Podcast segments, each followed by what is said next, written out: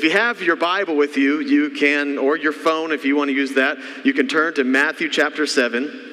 You can go there. And I want to begin, as you're turning there, with just a question. And the question I want to begin with is simply this uh, What do you want from a church?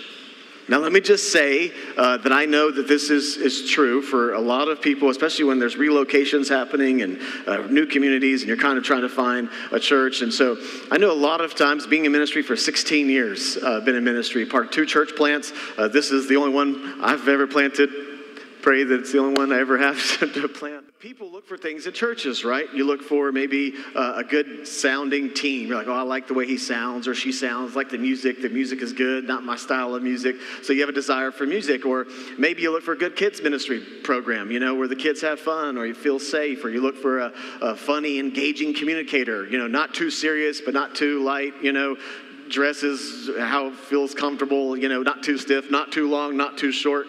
You know what I'm talking about? Yeah?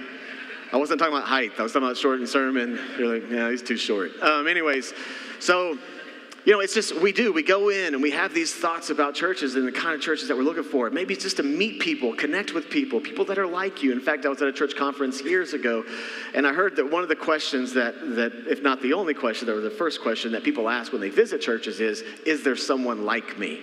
That you're just looking for people like you or that you can get around or have community with and friendship with and i think all that's all that's fine. But here's you could just write this down in your notes as we kind of launch into this series and the heart behind this series and i think there's no problem with anything i just stated. I get it. You're looking for the church that fits you best and that you like and that kind of thing. I, I get that. But here's the reality. You can write this down in your notes and hopefully you have your sermon notes. If you don't have sermon notes shoot your hand up and someone will bring one to you. But write this down in your notes okay?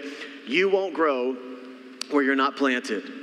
You won't grow where you're not planted.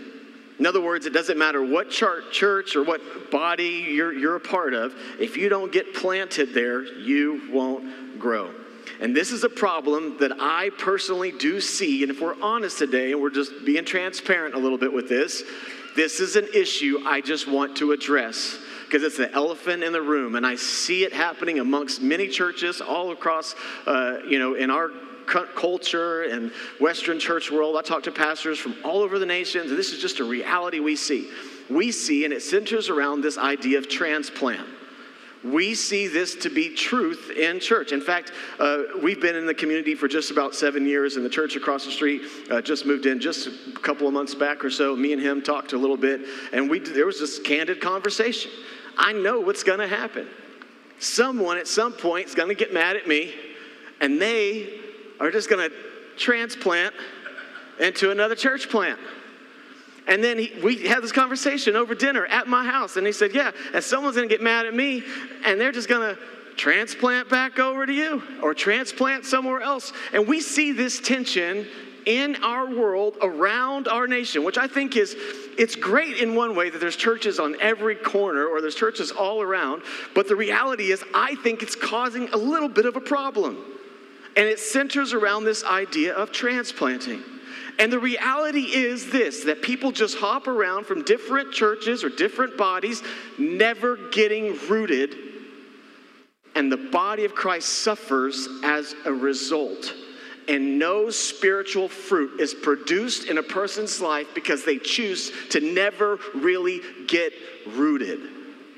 And that's what this whole series is about. It doesn't matter if you go to a smaller church or a larger church, but the reality is there's just there's just a lot of people in the Christian community. It happens amongst churches where they want to go somewhere where nobody knows their name. It's like the opposite. Do you remember the show Cheers? You want to go where everybody knows your name? But, but, do you remember that show? Some of you? Okay, good. And, um, and so you, you, know, this is a reality that people face, and a lot of people go to larger churches intentionally so no one knows you. So you don't have to get rooted, you don't have to get planted, you don't have to get pruned. No. But the reality is that leaves us stuck in a spiritually dry place.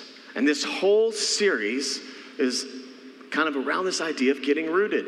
When I was uh, off a couple of weeks back, elders, of course, encouraged me to take some time off. So I took some time off. And in prayer, I felt like, and I rarely use this language, especially from the platform up here, and say it this way the word of the Lord, you know, but I felt really like the Lord did give me a word for this church in the season, not just for today, but in a season that from here through December, He was calling me and I think he's calling our church family. And if you're here today, I believe he's calling you.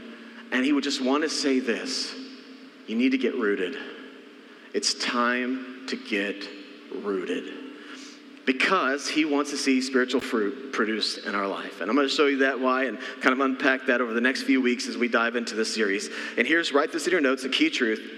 Spiritual growth is the result of an intentional commitment to longevity.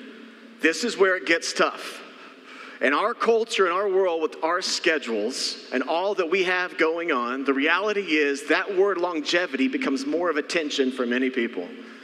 But the reality is, is there has to be a degree of longevity in order for the roots to be able to kind of to take take root. I guess if that makes sense. I um, me and my wife and I we we moved into uh, our community neighborhood two years ago, and we bought our house there. And one thing I realized is that uh, new builders don't always put the best plants in your front lawn. They don't use the most expensive ones. I don't know if you recognize that or not.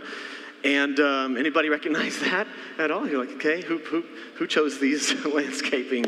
But um, anyways, uh, just a couple months back, I was out in my yard and uh, around the AC unit, they put like the worst plants, it seems like, and, and just ugly and just didn't make any sense. But anyway, so I went out there two years into it, and I thought, well, I'm gonna have to get a shovel, gonna have to dig around. I was able to take my hand, just a little wiggle, and right up. And I'm like, man, they really put that in there good, didn't they? Like, you know, two years later. And I think to some degree that becomes something that we find ourselves in. Again, going back to that illustration of just kind of hopping around, not just church hopping.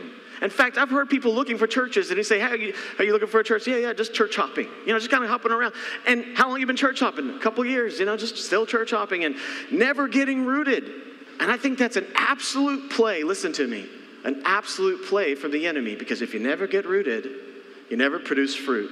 And if you don't produce fruit, everyone suffers. Not just you, everyone suffers for that because God's not able to do all the, one, the work that He wants to do in your life. So I believe He's calling us to get rooted. I pray that this be a season that you get rooted. And it's not just in church, I'm going to show you, but more importantly, than just the church. It's not just about church. No, no, no. About getting rooted in Christ. And that's what I want to talk to you about today getting rooted in Christ. I titled the message Decision Time. And here's why getting rooted matters so much.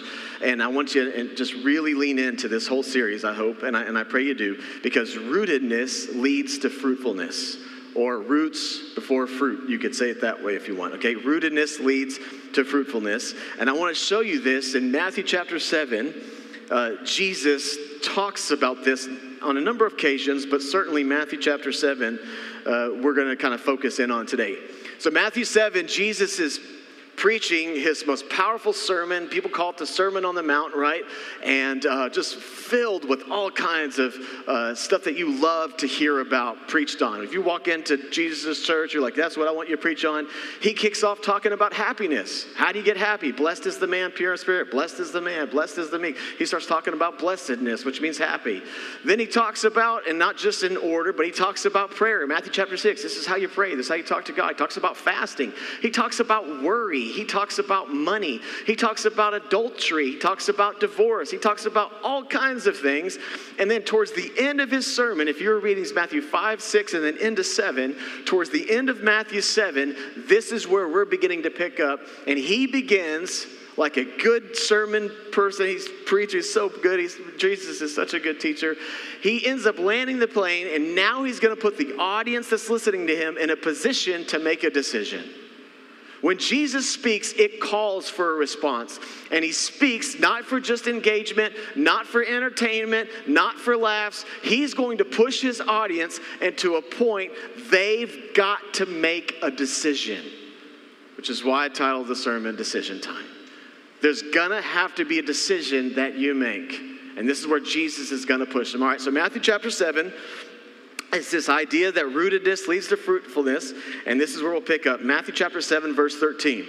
We'll put it up on the screens. It says, Enter through the narrow gate, for wide is the gate and broad is the road that leads to destruction, and many enter through it. But small is the gate and narrow the road that leads to life, and only a few find it. So you see him kind of using these comparisons of some people go through the narrow, some people go through the wide. Now he pushes into more of a decision. Verse 15, he says, Watch out for false prophets. They come to you in sheep's clothing, but inwardly they are ferocious wolves. Then he says, By their fruit you will recognize them. Do people pick grapes from thorn bushes or figs from thistles? Likewise, that's going to be an important word we'll talk about in a minute. Likewise, every good tree bears good fruit, but a bad tree bears bad fruit. And good tree cannot bear bad fruit, and a bad tree cannot bear good fruit. Every tree that does not bear good fruit is cut down, thrown into the fire. Thus, by their fruit you will recognize them. Jesus is simply using, and we're going to see this throughout Scripture. If you, you read through Scripture, you'll find this to be true, and certainly you'll see Jesus do it here. Uses a simile, the comparison of one thing with another thing of a different kind. And so he says, You're not a tree, but you're like a tree. Uh, you're not like a tree of good fruit or bad fruit, but you're kind of like a tree that has good fruit, and then there's some with bad fruit.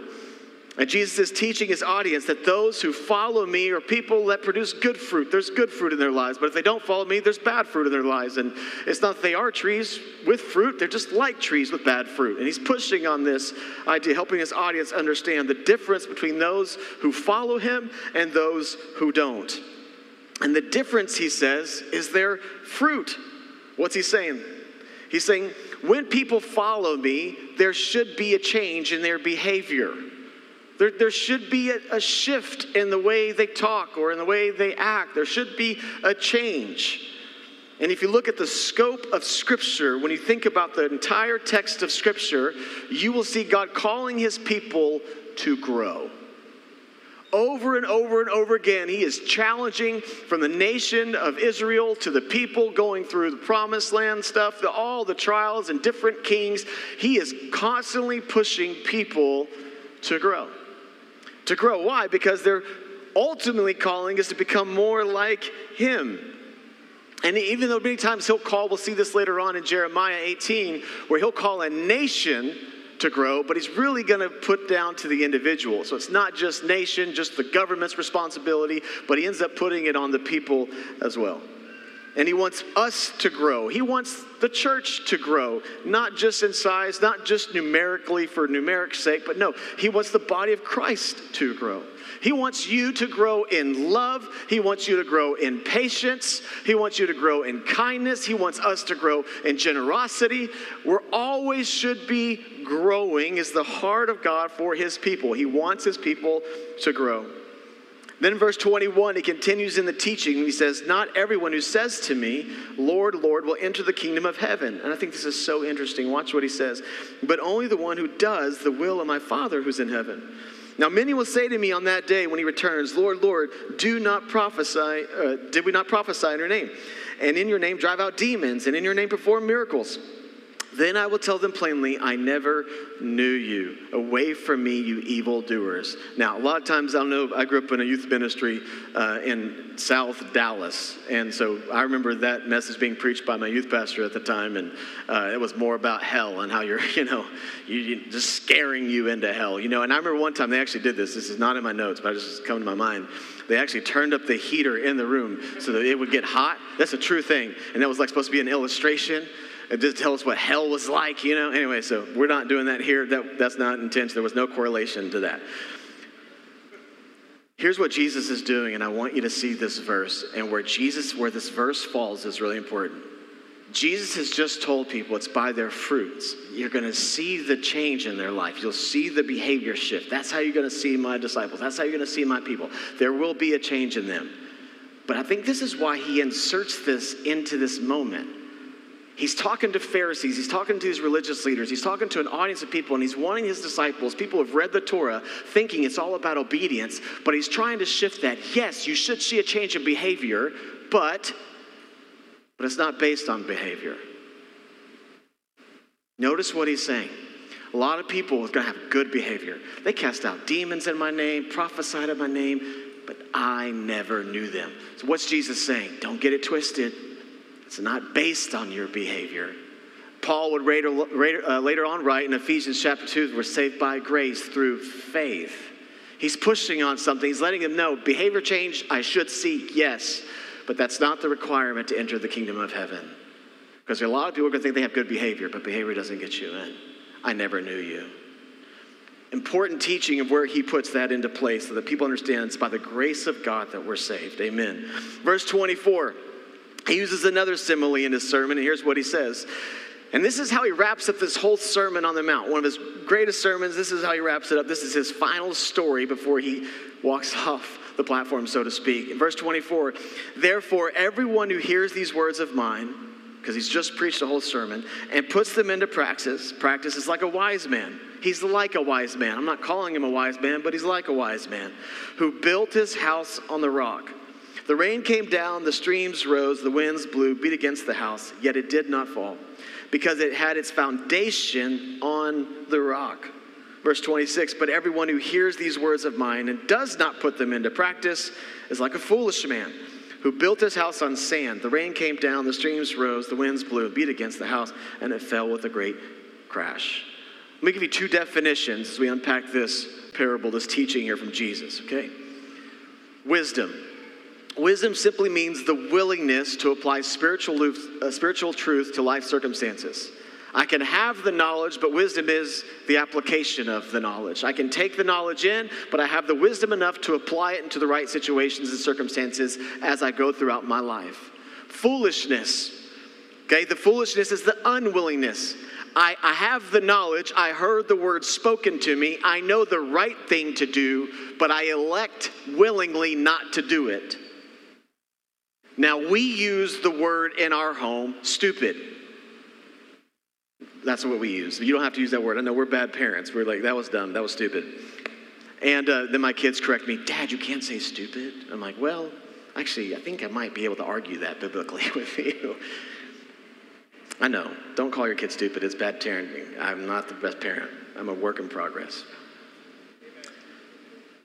But he says, You're a fool. How foolish of you. You know what to do, but you're willingly electing not to do it. This is the foolish man, but then there's a wise man. And he's making this simile comparison to help his audience understand there's two men, there's two trees, there's two men. He's making this point about a decision. You have the knowledge that you need, but you've ultimately made the decision to not listen to do what I'm telling you to do. You are a foolish person. You have no wisdom, you have knowledge, but you don't apply it to your life. So in the story, you see these two men one wise, one a fool. Notice this also, by the way, that our profession of our faith will always lead to testing of our faith. Anytime you begin to declare God as truth as leader of your life or ruler of your life, you'll get tested in those areas of life. Jesus wanted his audience to know hearing must result in doing. Not that doing gets you into heaven, but it's the result of hearing. The wise man, this is what I want for you. So follow me on this. Listen, Jesus concludes his whole Sermon on the Mount with a story about two men, one on rock, one on sand. Here's where I'm headed with this. Listen to me. It centers around rootedness. You could argue stability might be a better word. What's he pushing on? He said, There's a wise man, and he's got a firm foundation. We just said this, uh, sang the song a little bit ago. Firm foundation. He's on a rock. There's rootedness, there's stability to that. That's what wise people do. They get rooted in the right things. And I think that's absolutely intentional. If you ever notice, write this in. The difference between stability and instability in faith is obedience to God's word. That's not my saying, that's Jesus' teaching right there in Matthew chapter 7. The difference between these two houses, one that was stable, one that was unstable, was the one that simply took the Word of God and then applied the Word of God. They obeyed the Word of God. They heard the teaching and then did it. They followed through with it. That's how you know if you have a, a house built on the Word of God. I follow the Word of God, I do what it says to do. And I think there's a reality that we cannot miss if we want to build our home, our marriages, our kids' faith on a firm foundation. Listen, this is so, so, so important. It's going to require more effort and more intentionality. The reality is, if you want to build your family's faith, your children's faith, or grandchildren's faith, your marriage on Christ, it requires more effort and I think the man who's wise, who's building his house on rock, takes more time. Maybe there's more digging. Maybe it's a little harder. Maybe it's a little more tension. You got to put more effort into it. Versus if you build your house on sand, maybe a little cheaper route. Take the easy route.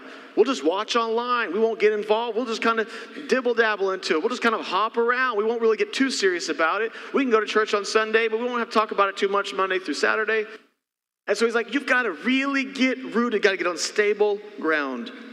I wrote this down, just two questions, and I hope this helps you. Look at the two trees and the two houses that Jesus talks about in the previous passages I just read. How do you know which one you are? How do you know if you're like the tree that bears good fruit or the bad tree, right? Or are you the house built on sand, house built on rock? Well, here's a question I would propose to you that you could begin to ask Am I still changing into his likeness? And the word is still changing? Am I still becoming more like Him? Key truth followers of Jesus desire to be like Jesus. So, how do you know if you're like the good tree? You want to be a bad tree, bad fruit, good tree, good fruit? How do I know? Am I still trying and forming and changing to be more like Him? Or have I given up on that? I have no desire to be like Him. Question two how do I respond to trials? You look at these two houses, one on rock, one on the sand, and then of course you see what's true and common. They all face the same storm. Wind, storm, rain came, everything comes at it the same. Here's why it's so important to understand why trials in life are used by God in order to shape us. James, the brother Jesus, talks about in James 1, right? That, that this whole trials produce joy, and then somehow God uses trials in our life. Here's why. Write this down in your notes.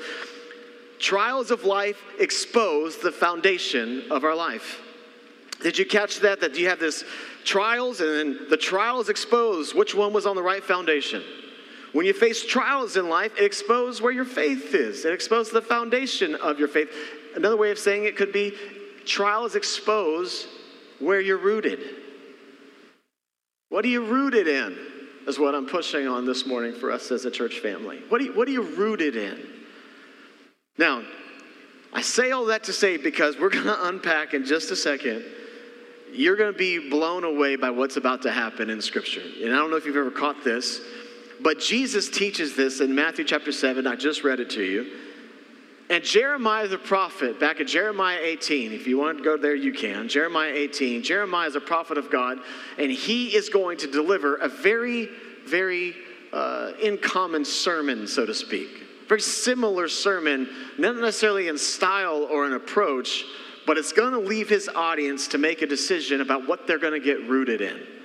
And they were begun they begun to be rooted in the wrong things and they were seeing instability in their nation anyone see any instability in the nation that you live okay so there was some instability and he's going to push on the nation but he's also talking to the people who live in the nation, not just to the persons or the people up top. He's going to push on this instability and he's going to connect it that the issue goes down to the roots. It's the same thing that Jesus talks about in Matthew chapter 7. So, Jeremiah 18, Jeremiah is called by God to preach to a nation and to tell a nation they need to get rooted in Him. This is not a sermon centered around entertainment. And I'm going to let that hang because this sermon is not a sermon around entertainment or engagement. I hope maybe in some way you're still engaged, yes, but that is not the heart of this sermon. It certainly wasn't at the heart of Jesus' sermons. Engaging? Yeah. Transforming? Absolutely. Jeremiah is called to give a message to people of Judah. And here's what God says to Jeremiah Jeremiah 18, verse 1. This is the word that came to Jeremiah from the Lord. So this is a message direct from God. Go down to the potter's house, and there I'll give you a message. So I, Jeremiah, went down to the potter's house, and I saw him working at the wheel. But the pot he was shaping from the. I have an image of the movie Ghost in my head now. Sorry. Totally messed me up. All right. Let me See, Ghost fans, remember that? Yeah, terrible. All right. So he says, I saw this guy making some clay and was marred in his hands. Marred means there begins to be pushback tension. There begins to be a disruption to it. It's not forming the way it was supposed to form. So look what the potter did. So the potter formed it into another pot, shaping it as it seemed best to him. The potter decided how he was going to shape the pot based on how the pot was responding to his hands. Now, watch. The word of the Lord came to me in this moment. So, God sends him to watch a guy do work. He's watching the guy, and then God speaks to him as he's watching this guy work. And here's what God says Can I not do with you, Israel, as the potter does? Like clay, again, using this like clay, it's not that you are clay, but you're like clay. Like clay in the hand of the potter, so are you in my hand, Israel. If at any time I announce that a nation, a kingdom, is to be uprooted, torn down, destroyed, and if that nation I warned repents of its evil, then I will relent and not inflict on it the disaster I had planned goodness. Decision time. Decision time. If I want to uproot you and take you out and plant you here, I can plant you here. But if you push back on some things and if you don't allow that, then I can plant you back in here and I can move you wherever I decide to move you and to plant you. This is what he's pushing on. But the nation does something completely foolish. And they haven't learned their lesson. Even though he sends Jeremiah to, to give this sermon to them, he says, And if at another time, verse 9, I announce that a nation, a kingdom is to be built up and planted, and if it does evil in my sight, in other words, I've said, man, it's time to get planted. I want you to get planted. It's time to grow. It's time to build. It's time to do this. It's time to that. If I decide that for the, the time being, for that particular uh, church plan or church body or individual or nation, he says, but if it does evil in my sight, and does not, look at Matthew 7, look at Jeremiah 18, does not obey me, then I will reconsider the good I intended to do for it. This is not a sermon about entertainment. God is telling a nation, I have so much goodness for you. And there's so many things I want to do through you. And I can plant you when, and I can uproot you however I want to uproot you. But listen to me, I want to do great things through you. Gosh, I'm waiting to do great things and let you build up and grow up and produce harvest in your life. The tension, you're not putting yourself in my hands. You're refusing to get rooted in me. Watch what he says. He goes on, verse 11. Now, therefore, say to the people of Judah and those living in Jerusalem, this is what the Lord says Look, I am preparing a disaster for you and devising a plan against you. When God says, I'm preparing disaster for you, you might want to reconsider listening to Him. And he's, but they don't. Look what he says. So turn from your evil ways, each one of you. So this is individual. This isn't a call just to a nation. It's to each one of you in the room today listening to the sound of my voice. He says, and reform your ways and your actions. Change your behavior. But they will reply, like foolish people, like a bad tree that bears bad fruit and a house that's built on sand. And they simply refuse. It's no use. We're going to continue. Look at this. That was so good with our own plans. Now, I say that's good because I want to show you something by that in just a minute. Gosh, he says, with our own plans. We have our own plans. We have our own desires. We have our own wants. We will all follow the stubbornness of our evil hearts. We will all follow the stubbornness of our evil hearts. Next time that God says to do something and you say no, instead replace no with, I'm going to follow my own foolishness. Sounds good. No, you don't say that because it's like, well, that seems dumb. Well, yeah, because it is. It's, but this nation is there and they crumble for it. Years later, you'll see the Babylonian Empire comes in, takes over, destroys it, and they lead into captivity. And they lose their nation, they lose power, and everything that God said was going to happen happened. And then, God, help us.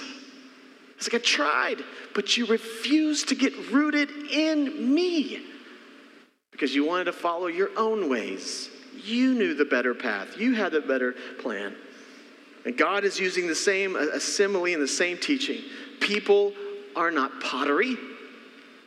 You know the difference between you and clay? You have a choice, clay does not. Pottery doesn't have a choice, you do. That's his whole point. You have a choice here. And how you choose can determine how what happens on the backside, whether you get this or you get this. But there's a degree of choice here that you have to make. It's decision time. And based on how you make a decision is ultimately going to dictate what happens on the backside. Can I turn all evil for good? Yes, I'm the redeemer. So even when you made dumb choices, I can still flip that around. If you turn back to me, then I can redeem it. But if you stay in your path, the same consequences will result. And if I was a really bad person, I'd smash the tree and I'd say, that's what's going to happen to you but I'm not because I know there's some really like people in the plants here. Like, please don't hurt the plants. This is God's teaching. I hope you hear my heart in this sermon today. Either they were going to place themselves in the hands of the potter or they were going to resist him. This is a direct choice that they had to make. Jeremiah watches as the potter changes his plan based on how the vessel responded to his shaping. But the people of Jerusalem did not want to put themselves into God's hands because they simply wanted to control their own lives. Key truth, write this into your notes. To be rooted in Christ is simply to choose to be rooted in a relationship with Christ. It's a choice you make to be in a relationship. Three quick verses. Revelation 22 16. I, Jesus, have sent my angel to give you the testimony for the churches. I am the root and the offspring of David and the bright morning star. Colossians 2 6 says, So then, just as you've received Christ, Paul writes, as Jesus Lord, continue to live your lives in Him, rooted in Him rooted and built up in Him, strengthened in the faith as you were taught, and overflowing with thankfulness with fruit. And then John 15, last verse. Remain in me, Jesus says, as also I remain in you. No branch can bear fruit by itself. It must remain in the vine. Neither can you bear fruit unless you remain in me. The first step to get rooted in Christ is simply to choose to put yourself in the potter's hands. Surrender your life to Him. Every Christ follower who's produced fruit in their life at first made a decision to give their life to the Lord. And that's all through Scripture and all through this room. Talk to any person who follows Christ today, devoted follower of Jesus Christ, a disciple of Christ, and they can point back to at some point they made a decision, a choice to put themselves into His hands. And keep this in mind if you choose to make that decision. Like John the Baptist, who said, I become less and you become more. Following Jesus is really about what you say no to. You say no to your plans, no to your desires, no to self promotion, and instead, yes to his plans, yes to his will, and yes to his promotion, glorifying him.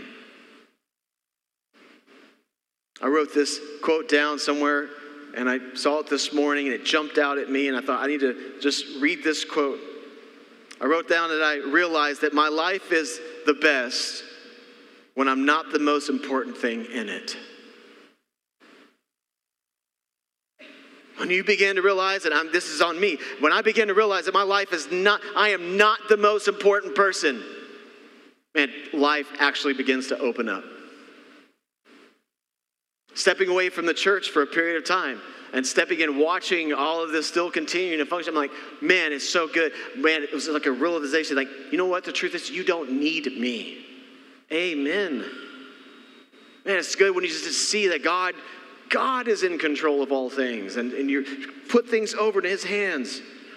To choose Christ, the last right in, to choose Christ is to empty our lives so he can fill our lives, is to put our life in his hands. And that's what this series is about. I'll invite the van forward. But I want to say something about, you know, what's all this come down to. And I wrote this in and I want to make sure I get it right, so I want to read it to you. Why do this? Why put yourself into his hands? And I'll come back to this throughout this series from time to time. Why put myself into his hands? I, I would pick it up, but I don't want to keep destroying it because I'm like the worst gardener in the world, but I did. I'm going to leave it there, but you can imagine it in my hands, okay? But why put yourself into his hands? Like, why would you do that? Listen, I have a question for you. Does anyone in this room, you would say, just, just kind of a little bit, just shoot your hand up, and if you need to put it back down so no one sees you, that's fine. We're not going to call you up here. But if you're in this room and you'd say, man, I could use a little more peace, my anxiety, some things, I just feel like I get, get to a place of peace. Just shoot your hand up for a second. Put your hand down. You're like, gosh. Now don't put your hand up on this one, because this is just a, I want, I want the Holy Spirit to minister to you. Every week we say, you know, what's the Holy Spirit saying? What's God speaking to you? Okay? You didn't come to hear me, by the way. Don't, don't come here to hear me. I hope you hear him. Listen, you don't want to say it now, and you don't, don't raise your hand because I'm not trying to cause a conversation, especially now.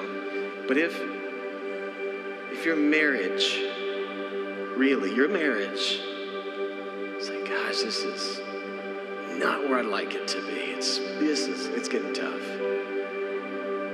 Pull it all back. Real conversation, it's it's getting close to calling it quits. You may have had thoughts about it. You haven't said it yet, but yeah, it's getting frustrating. Go, man, I, I could use a little more stability in our home. Maybe in your home, just laughter. You, you see the schedule and all the things going on, you're like, do we ever laugh? I feel like everything is go, go, go, grab your bag, run fast, go, go. You know, it's like, that's my house. Like, dude, can you chill for a second? You just laugh. The Holy Spirit told me one time, I was praying, and I was talking with him about parenting. And he told me, he said, uh, I felt like the Holy, you know, God spoke to me, and he said, laughter is good medicine. Lined up with his word, okay? And it was just a push to me. You need, you need to have some more laughter, Ricky. If you don't bring laughter, they'll go find it somewhere else. So maybe you need more joy in home, peace in your mind, stability in your marriage. And for some of you, it's like, man,